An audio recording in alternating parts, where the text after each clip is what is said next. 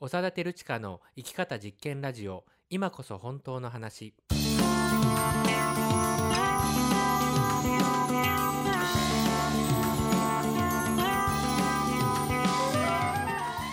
嘘っぽすぎるこの世の中で、自分らしく生きるためにはどうすればいいのか。この番組では、あなたと一緒にさまざまなテーマを掘り下げながら、本当の自分を生きるためのヒントを見つけていきます。この番組は NPO 法人連携者と合同会社パルルモが共同制作しています。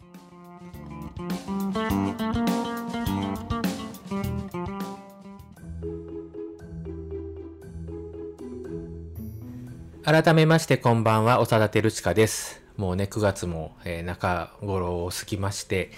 もう秋だけだわという感じですけどもね、毎年の秋と違う秋なので、もうなんかどういうのが秋っぽいのかね、わからないなっていう感じで日々過ごしております。この間ですね、小さな変化というか、おっていうのがありまして、私たちのオフィスの、これ収録してるのも私たちのオフィスで収録してるんですけど、その近くにですね、ある、なんていうの、駐輪場みたいな、ちっちゃい駐輪場みたいなのができてて、同じ色の自転車が止まってたんですよ。これなんだろうなと思ったら、レンタサイクルどっちね、レンタサイクルって言葉的にはおかしいよね。まあ、とにかくそういう貸し自転車なんですね。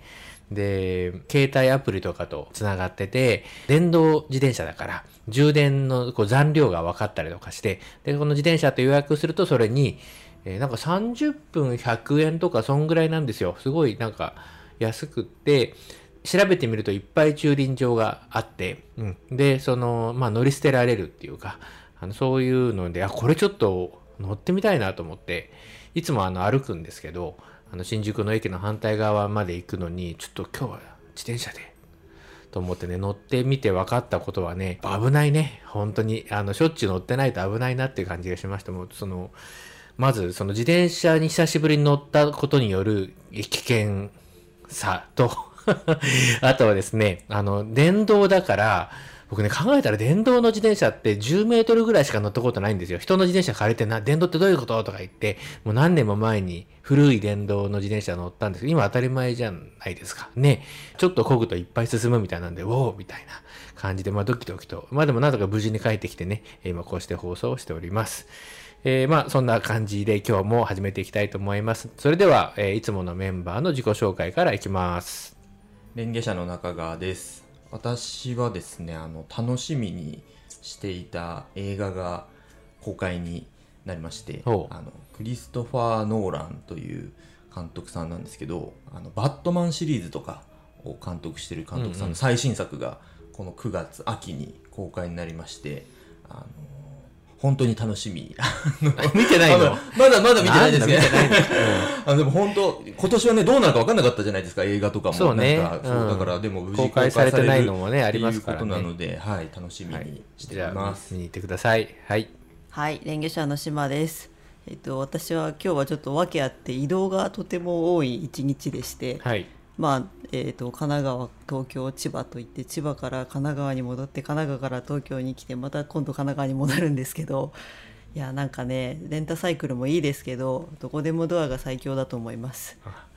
まあ、もうドラえもん出てきちゃったら話は終わるよね。いろんなものを、まあ、いわゆるドラえもん落ちってやつですよね。ドラちゃん最強ってね、いうことがまあ今日も分かりました。はい、はい。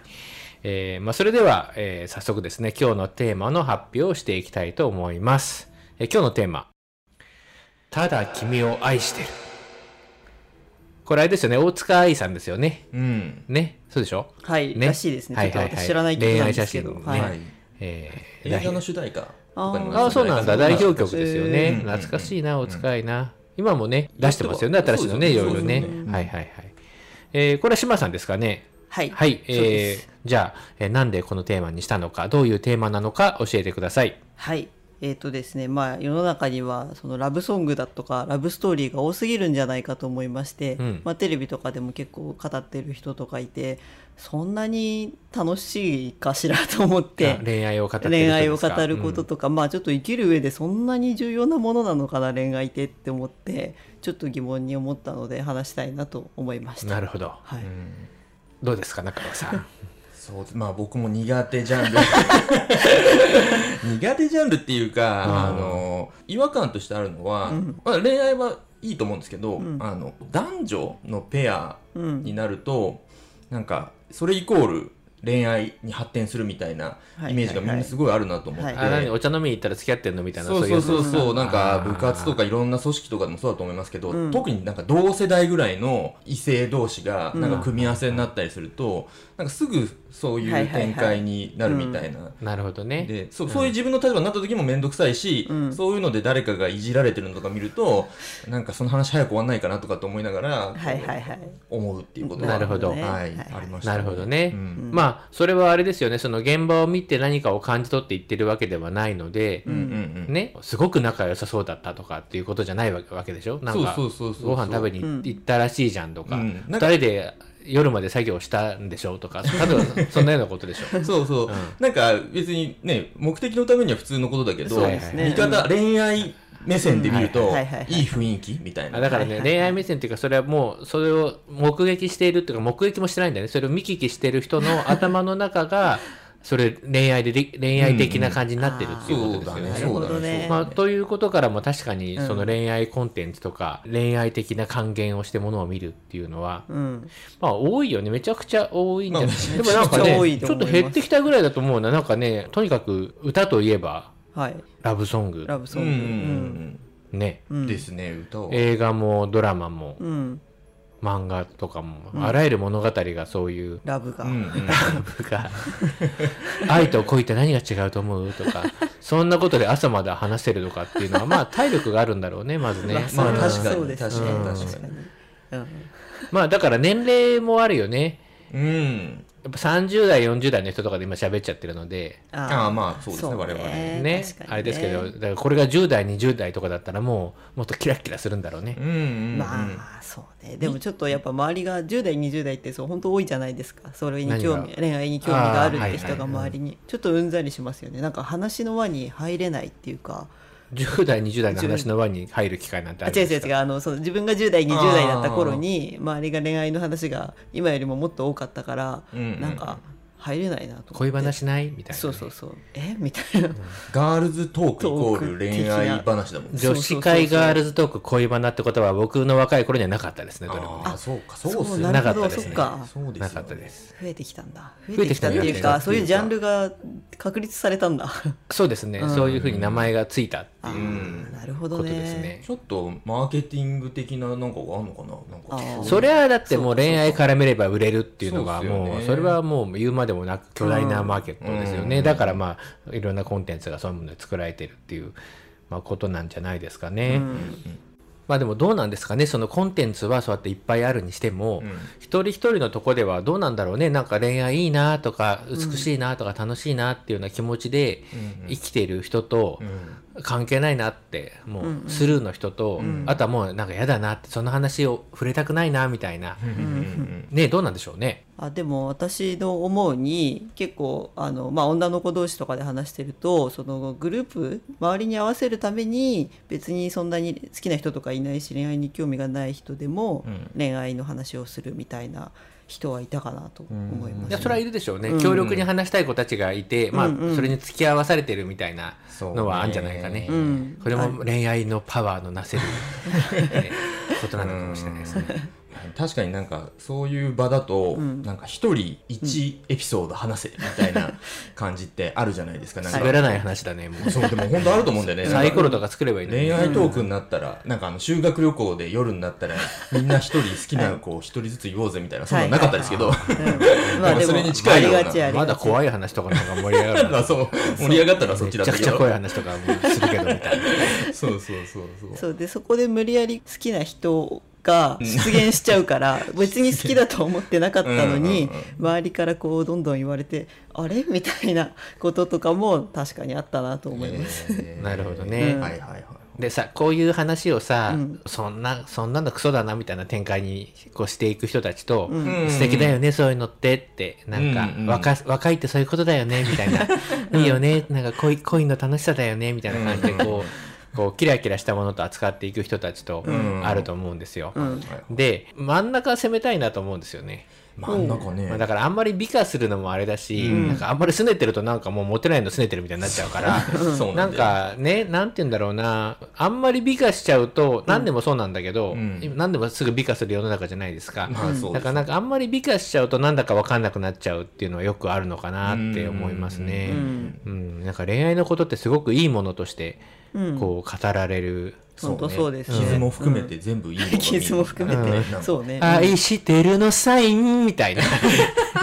なんかそれで愛してるって読むのはもう、まあ、確かになんだろうもうテレパシーとかもう怖いよ、俺なんか逆に怖いんだよね、なんかそうね、ブレーキランプが5回点滅した時に愛してるって思う女とかと付き合いたくないなと思う。すごいよね。5回踏んだだけだよみたいな。妄想の世界が、ね。5回踏んだだけ。カーブ攻めたんだよとかね、なんか思っちゃうけどね。本当そういうのがまあ美しいっていう。うん。うん、ね。そうね。実際まあ美しいなと思う時もないわけじゃない。あんま自分のではないけど、うん、人のを見て美しいってかなんかいい感じだなみたいなのはあるけど。うん、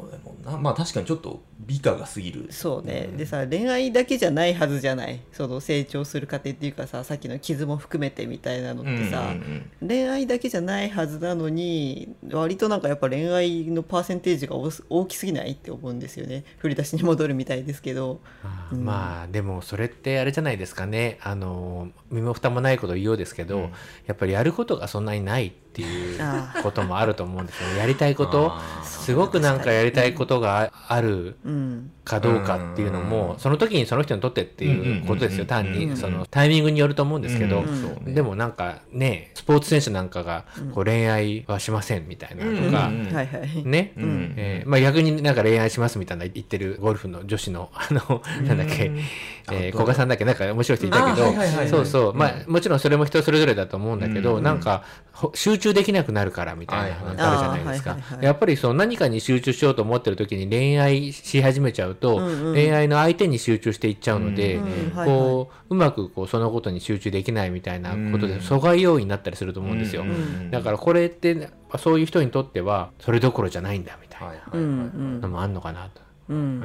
でなんかね、僕なんかやることない若者だったので、うん、まあなんか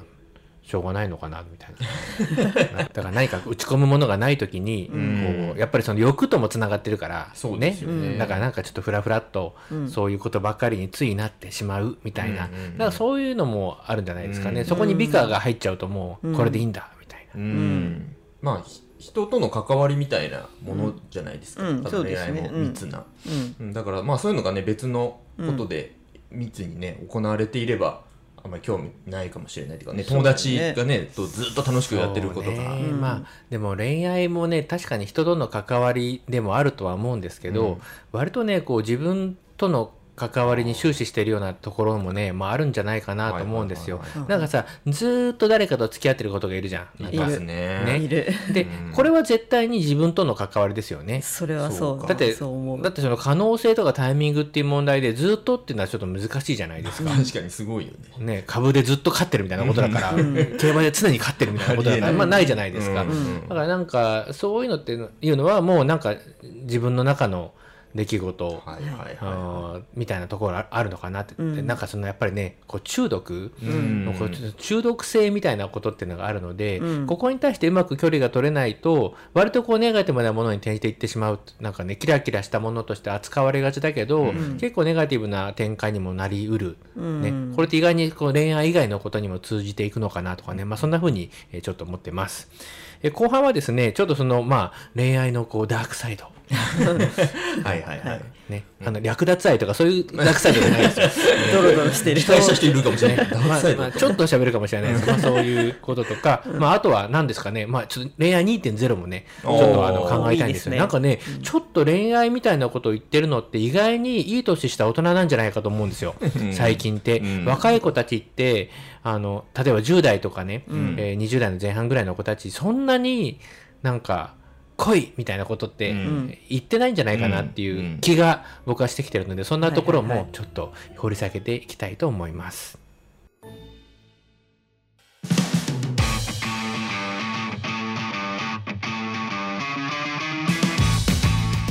長田照親の生き方実験ラジオ、今こそ本当の話。今回はただ君を愛しているというテーマでお送りしています。時をすべて忘れないように夢中でシャッター切る私の心は切ない幸せだった、ただ君を愛してる、ただ君を愛してる、ただ君を愛してる、ただそれだけでよかったのに。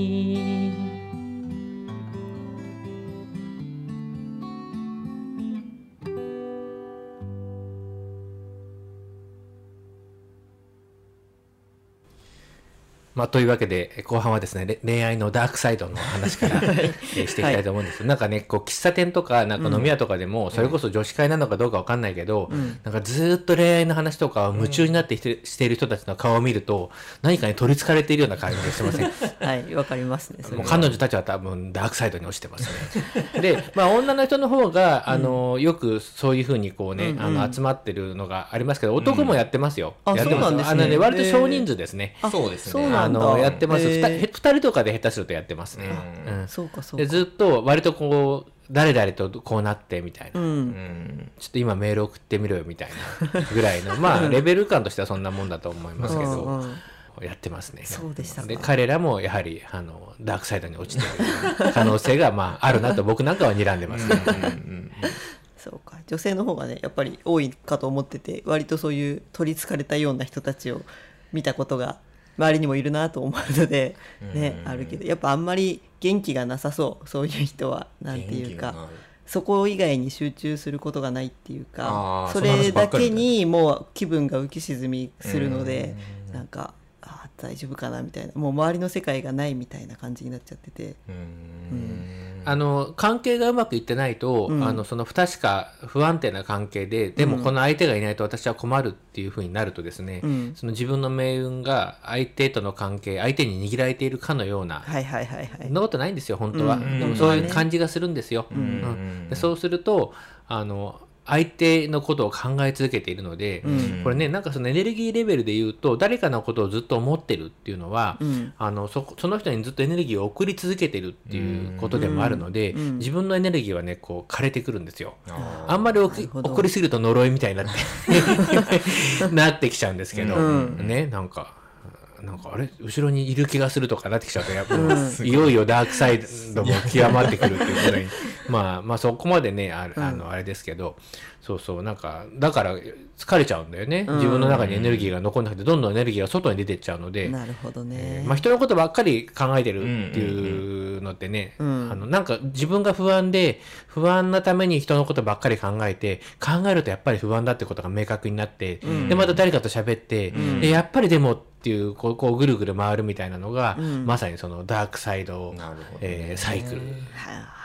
なんじゃないかっていう。きついですね。でもこのパターンって何でもそうだよね。うん、そういうパターンって恋愛に限らずあると思うんですけど、うんね、自分の不安から始まってっていう、うんまあ、その不安定だっていうことのまあ現れと、うんまあ、いろんな何ですかねさまざまなコンテンツの影響がで脳がやられてたりとか、うんまあ、単なる性欲の高まりをこう恋と勘違いしてしまうとか、なんかまあさまざまな要素が絡み合ってるんじゃないかと思うんですけど、うんまあ、あとさっき言ったやることがない、うんそうねうん、なんか今やることがないってもう今コロナでさ、うん、やることがない人いっぱいいると思うんだよね、うん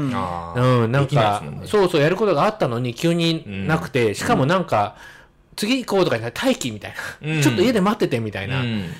みたいなね、うん、こともあると思うので、うんまあ、だからみんなが恋愛に走ってるとも思わないですけど、うん、本当やることないっていうのは調子狂うんだよね、うんうん、そうするとそういうことになっちゃうのかもっていうのはなんかあるんじゃないですかね、うんうん、なるほどね、はいはい、今ちょっとまあ、性欲の話とかも出ましたけど、好きな相手に求めることが多すぎるなっていうのも思うんですよ。うんうん、なんかこうまあ結婚とかもね恋愛に今紐づいてるじゃないですか、うん、ゴールみたいな、ね、そういう生活とか家庭とかまでなんか好きな人に全部ってなるとすごい負担だなと思うんですよ。うん、全部一人の人では、まあ、負担っていうか、うん、それがバチッとハマったらすごいよね。そうだよね。まあまあすごい。それこそおめでとう。いや本当にすごいと、うんうん、それこそおめでとうなんだけど、うん、まあそれはそれでいい面もあるんじゃないっていうことじゃん、うんうんうん、人間関係って本当はそうだと思うんですよ、うん、誰かと誰かが何らかのこう関係性をこう、まあ、恋愛に限らずだよ、うん、繋いでなんか組んでやっていこうと思うってなった時にあそれはそれでいいことあるんじゃないっていうのがこれ妬んでるとかディスってるとかじゃないようんうん、いい面もあるよね、うん、でもいい面だけじゃなくていろんなことがあるっていうことでしかないから、うん、やっぱりなんかそれもそのつながりの美化とかもそうだけど、うん、もう震災以降ずっとなんか、はい、つながることは美しいみたいな、はいことになるけど人が一番苦しんでるのってつながりがないっていうことでもあるけど、うん、つながりの中に苦しみがあるってこともいっぱいあるわけだから、ね、なんかそんな風に単純に美化しちゃいけないんじゃないかなっていうのは思うんですよね、うんうんうんまあ、あとは多様性とか言いながらこう恋愛とかに関しては、うん、なんだろう全然多様じゃないよね。はいはいはい、うん、そうだね。うん、そのセクシュアリティの多様さみたいなのはあって、まあ戸籍上男性でも恋愛関係が成り立つんだとかっていうことが、まあやっとこう分かってきた。うんうんうん、いろんなセクシュアリティっていうのがあって、いろんな組み合わせがありなんだっていうことに、まあ抵抗感があったり想像ができないとか、一般では許せるけど自分の子供じゃ許せないとか、まだそういうのっていっぱいあると思うんだけど、うんうんうん、そうは言っても認知されてきてるじゃん。うん、そうだね。そうですね。でもこの相手とずっと。フォーエバーみたいな、はい、エバーみたいなまあ引っ立つよね、はい、が、うん、全然多様じゃないと思うんですよ。そうですよね、うん、すごいよね、永遠を誓うっていうのは、ね、急だもんねその時から急に永遠みたいな、うん急だもんね、永遠なんてああ安室ちゃん言葉なんて知らなかったよね。はいはいはいはい、はい、分かった遅いよすいませんねえ、だから永遠って言葉を知ってしまったってことでしょ。そういうことですね。そうか、やっちゃったねやっちゃったなっちゃうのかな、うん、だと思うんだよね、うんうん、辛いな、重いねうん、だからそこがね辛い思いっていう風になるのは、うん、そこいいこともいっぱいあるんだけどそこまでじゃないのにそこまでなんですっていう風に水増ししちゃうと重くなっちゃうんですよ、うんうん、だってさ関係性っていいこともあれば悪いこともあるじゃん、うん、で、うん、何もかもその人との間でさ、うん、満たされるわけでもないじゃんお互い、うん、そりゃそうです、ね、うん、そうなった時にここは良かったねっていうところをちゃんと見るっていうことがこう客観的だし大事じゃないですか、うん、本当は、うん、でも何もかも良かったね一生良かったね一生おめでとうとかって言われると、うん、なんかその言ってる人の目もどこかダークサイドに落ち始めてると思うしありがとうとかってなんか笑って写真とか撮っちゃうと多分もうダークサイドはいはい、はい、でその写真を見て私なんてと思った人もやっぱりダークサイドに落ちていくっていうことがあると思うのでとりあえずスターウォーズ見に行くみたいな感じですけどなんかねそういうのがあるんじゃないのかなって思うんですよね、うん、なんか家族制度とまで、うん、紐づいてるっていうのはこう日本のねこう伝統っていうのかな、もう古代からのね、うん、なんかその連綿続くとこで思うと、うん、まあ恋愛イコールそういうも結婚みたいなね、うん、万葉集とかさ、うん、そうですね、あの辺までいくとそういう色恋のある種の奔放さをおおらかさ、うんはいはい、でもすぐそれがこう結婚してもなんか通い込んだったりとかするわけだけど、うん、そういうところ始まってでもなんか今度家同士のみたいな風に、はい、世の中がなっていってさ、で、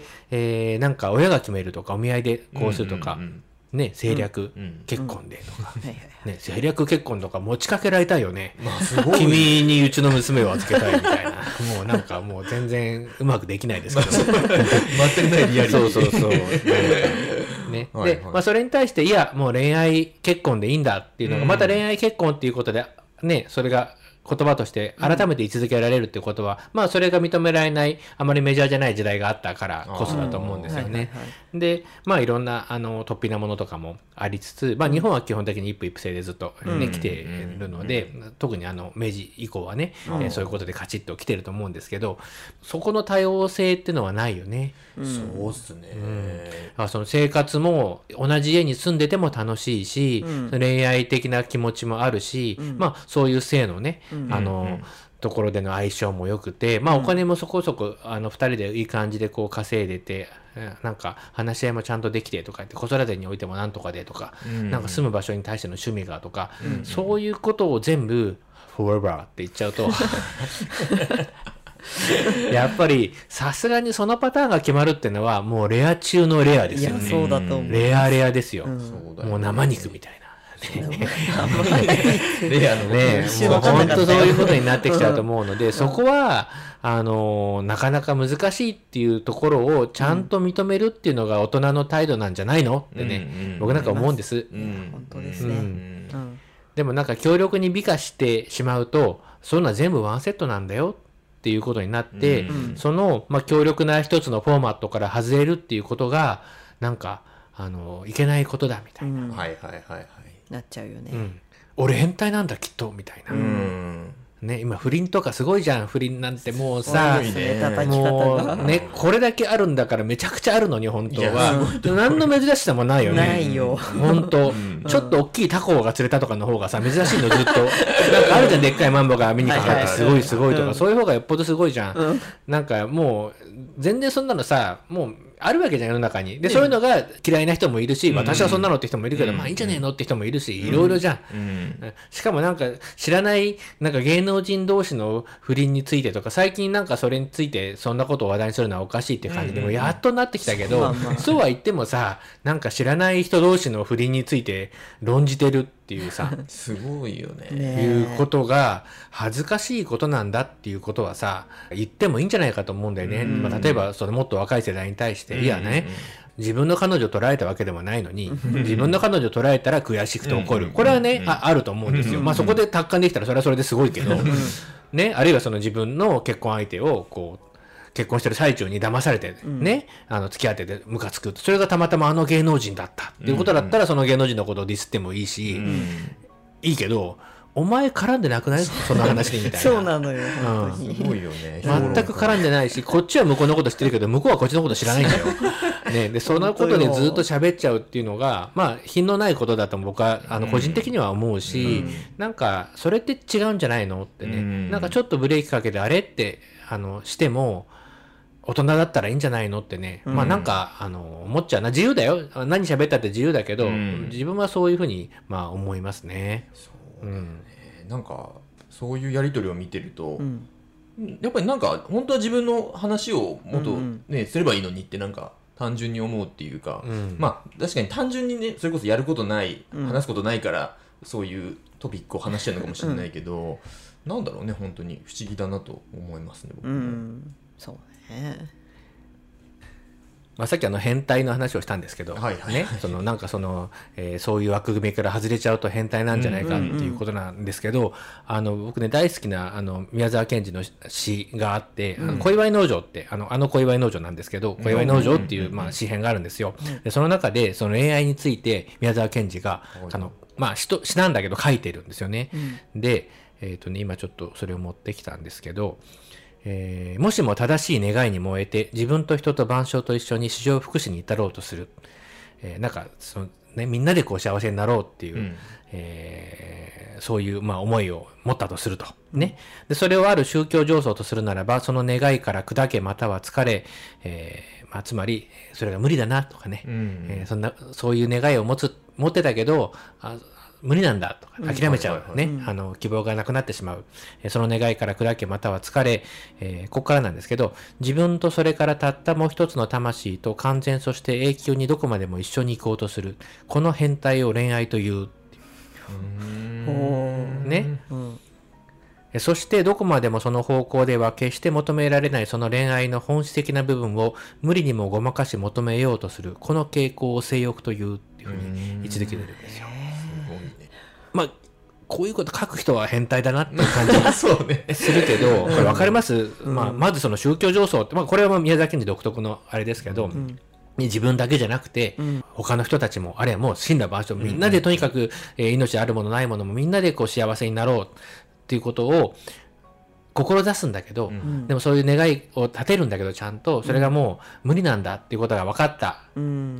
そういうふうに思ってしまった時に、自分ともう一つ何かそのかけがえのない誰かとずっと一緒に行こうとするっていうでこのまあ変態が恋愛なんだと、うんうん、でどこまでもその方向ではそういうアプローチしても決してこう得られないその何かこれだっていう感じ、うん、まさに我々は一つだみたいな感じを無理にもごまかし、求めようとする傾向がまあ性欲であるっていう、うん、まあセックスとかですよね、うんはいまあそういうことじゃないかなそういう意味で書いてるんじゃないかなと僕は受け取っているんですが、うんまあ、その恋バイ農場ってとてもね長い詩の一部分なんですけど、うん、ちょっと面白いので、うん興味がある人は読んでみてください。